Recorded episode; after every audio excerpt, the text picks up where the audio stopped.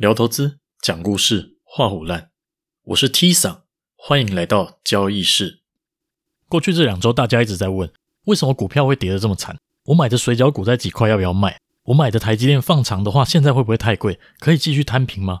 什么阿萨布鲁股票想抢短，结果被咬了，该不该停损？大部分的人都只想知道简单的答案，希望听到问题的单一解答：会涨不会涨？卖掉暴牢？这种越单纯越不需要思考越好。然后像昨天三月十一号，股市一反弹，烦恼都没了，好像前面几天都跟做梦一样。今天就先把那些成功交易员没告诉你的事延后一次，先来聊一下最近的情况。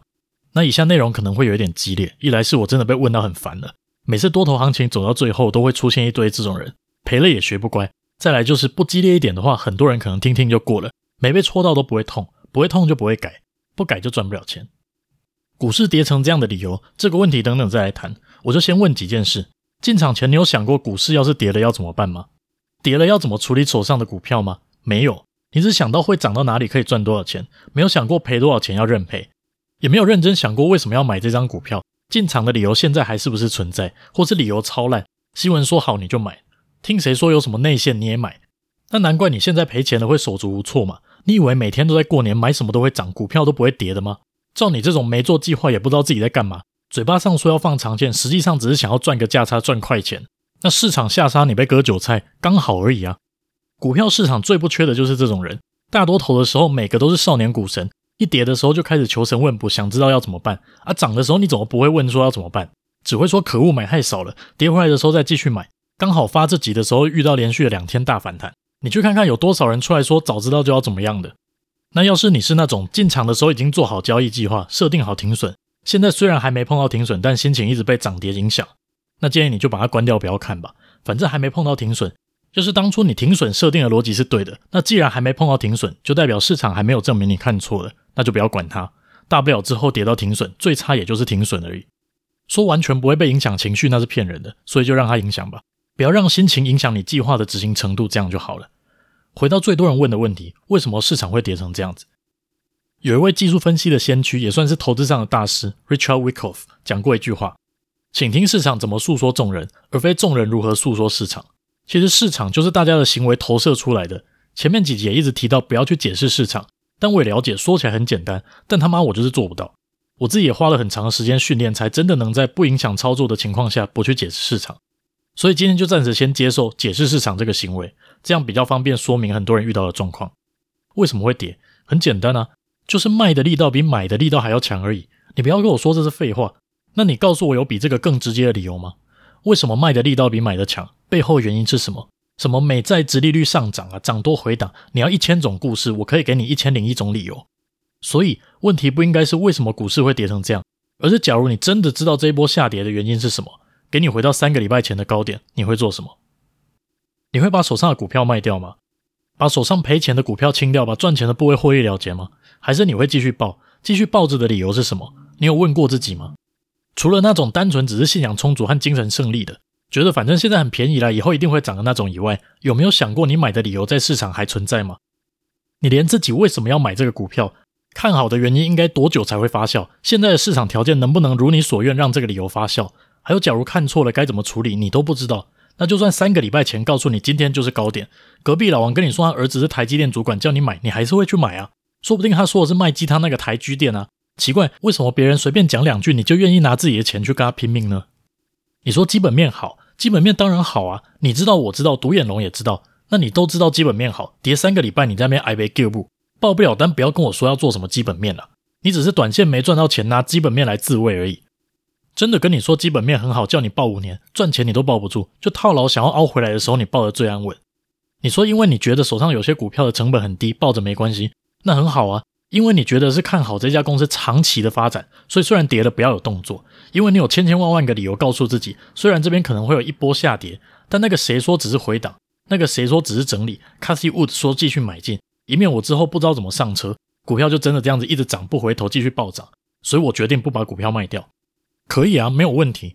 那要做这种事，要执行这种策略，就要认知长期一定会有波动，才甩个两下你就受不了。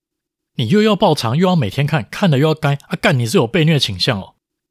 好了，你要讲长期而言，股票会反映基本面这件事，我就举一个例子。我也知道一路往南走会到垦丁啊，但你要沿着中央山脉从台北往下走，还是要走高速公路？看着目标不计划，就像拿着望远镜在开车一样。你知道有一天会走到，只是没想好怎么走过去。要是中间封路怎么办？要是山上遇到烂路怎么办？你不去想这些，那可能你也没有机会活着走到终点啊。那你说你要做短，做短的话，每天看合理吧？做短在这边套牢了，烦恼总可以吧？哎，你做短又不设停损，做短赔了钱就想凹，又开始说长线怎样怎样，今年业绩怎样的，该砍不砍，赔更多的时候再来烦说要怎么办？是不是一开始就叫你要设停损了？一堆人都是这样子，觉得自己跟别人不一样，不设停损，但真的要停损的时候都可以很理性的去执行。醒醒吧，你跟别人一样，不想办法逼自己照计划做事，逼自己该认赔的时候就要认赔，那你也就是另外一个赔钱的散户而已。这个市场最不缺的就是这种自以为自己跟别人不一样，然后又克服不了自己恐惧，最后崩溃的人。还有一种真的要特别拿出来讲一下，就是一下说要做短，一下说要做长，反正怎么讲自己都没有错，都有办法解释我现在赔钱只是暂时的，遮起来不看。哎呀，我眼睛业障重，当冲就硬要留过一天，赌明天会不会跳空往上涨。又跌了，就再多赌一天，最后赔个三四十趴，丢在那边说，反正它基本面也不错啦，营收优异，连认错的勇气都没有。那我只能说，谢谢你存在这个市场送钱给大家，仅代表其他有赚到钱的人向您致谢。好吧，你说三个礼拜前我会把它卖掉，之后看情况再把它接回来，然后开始每天问说什么时候会止跌，怕没赚到，你觉得现在便宜，那就去买啊，觉得还会跌就不要买啊，不是说了不要猜高猜低吗？今天就算一个人告诉你说两根跌停之后会到低点，把房子拿去抵押贷款 all in，过两天不涨，你还是会问为什么不涨啊？也不会去思考涨要怎么办，跌要怎么办，盘整要怎么办？每天都在问别人怎么办。就算这个人一百次中九十九次，有没有想过你刚好听他的做，就刚好中那一次错的怎么办？每天都在找理由，找到理由也不知道怎么办，什么计划都没有，股市不跌也只是让你心里比较舒服一点而已，那有差吗？我知道你说你会怕。会怕是因为你没有预期到这种情况，那进场前你自己不去预想一下，有可能遇到市场很差的情况，不就是活该吗？先想过一轮每一种极端的情况，买了之后跌停我要怎么办？我心里可以接受吗？把这些情境都想一想，模拟一下自己遇到的时候会是什么反应。真的随小遇到的时候，你就比较不会怕了。唉，好了，骂完之后还是要教育一下，记得以后进场之前把自己为什么要进场写下来。达成什么条件的时候要出场，也把它写下来。预计要获利多少，跌到多少的时候就当自己看错就认了。有余力的话，就把每一个情境，大盘遇到什么样的情况要怎么处理，手上的股票要砍掉还是继续抱着，还是把部位缩小一点，这些都写清楚一点。计划的越详细越清楚越好。真的遇到的时候，就把写的这些拿出来看看，看原本你自己设定遇到这些情况的时候要怎么应对。下次又不幸遇到大跌或是崩盘的时候。你就不会跟这次一样这么慌张了。那为什么说做计划很重要？我举一个大概十年前的例子给大家听。二零零九年九月十号的台指期开盘的时候涨七十八点，五分钟之内急拉暴涨了五百零二点，然后现货开盘之后开始一路下跌，高低价差四百七十点。那个时候台湾加权指数也才七千多点而已。遇到这种情况，你告诉我，没有计划，你心情都不会被影响，不会乱做单吗？怎么可能？记得上一期讲的是交易是要比谁犯的错少吗？做计划就是要避免自己控制不了自己，然后犯错。你想想，连做计划都会乱做的，不做计划还能不乱做吗？还是一样，复习一下之前讲的，无法控制市场涨跌，那就要把能控制的做好，把计划做好，行情怎么走，就照着计划去应对。赔钱是很正常的事，该赚钱的时候要赚到，赔钱的时候就让他赔，然后尽量少赔一点就可以了。最近也多了不少网友提问，那刚好今天没有特别要讲什么新的主题，就抽几个来回应一下。第一个问题是有没有什么可以推荐给新手看的书？给新手，然后读起来难度不会太高，而且内容完全涵盖观念和做法的话，我会选择一本叫做《笑傲股市：欧尼尔投资致富经典》的第一集。不过这好像是绝版的还是怎样，可能要从拍卖上面去找。这本书主要从风险管理、风险报酬比和资金控管，一直到操作的方法。包含从基本面选股的方法到一般人会遇到的问题，几乎全部都写了。还有一本叫《超级绩效》的，我也很推荐。作者就是我今天发文讲到的那个 Mark，五年把账户翻三百多倍的那个神人。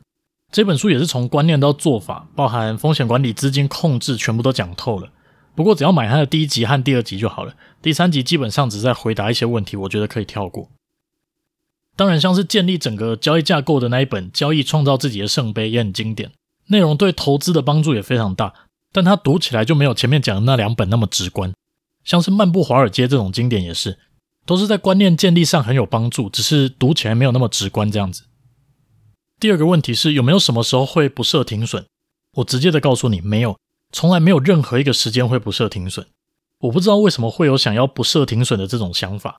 因为你觉得不会看错，还是因为你觉得要等你自己看着市场波动的时候再决定去判断我看的对不对？是这样子吗？停损之所以重要，就是在市场走势跟自己的部位反着走的时候，光是处理当下的情绪就已经来不及了。真的有办法在那个当下理性的做决定吗？那么容易的话，就不会一堆人亏损的时候乱处理手上的部位了。不设停损等于是说，在那种情绪影响自己行为的情况之下，还要拿自己的钱去赌那个我在那个时候会做一个不偏差的决定。赌错了，赔的钱就会更多。那你想要去赌这种情境的话，你就不要去设停损，看自己多会克服自己的情绪。我个人是非常非常的不建议去做这件事。再来一个问题就是，类似商品不同策略出现反向讯号怎么办？这个问题问得蛮好的。我们要去想吼，投资这件事是靠着很多很多次的交易行为，一百次、一千次，赚赚赔赔，赚赚赔赔，最后结果获利，不是每次交易都赚赚赚赚赚，然后获利。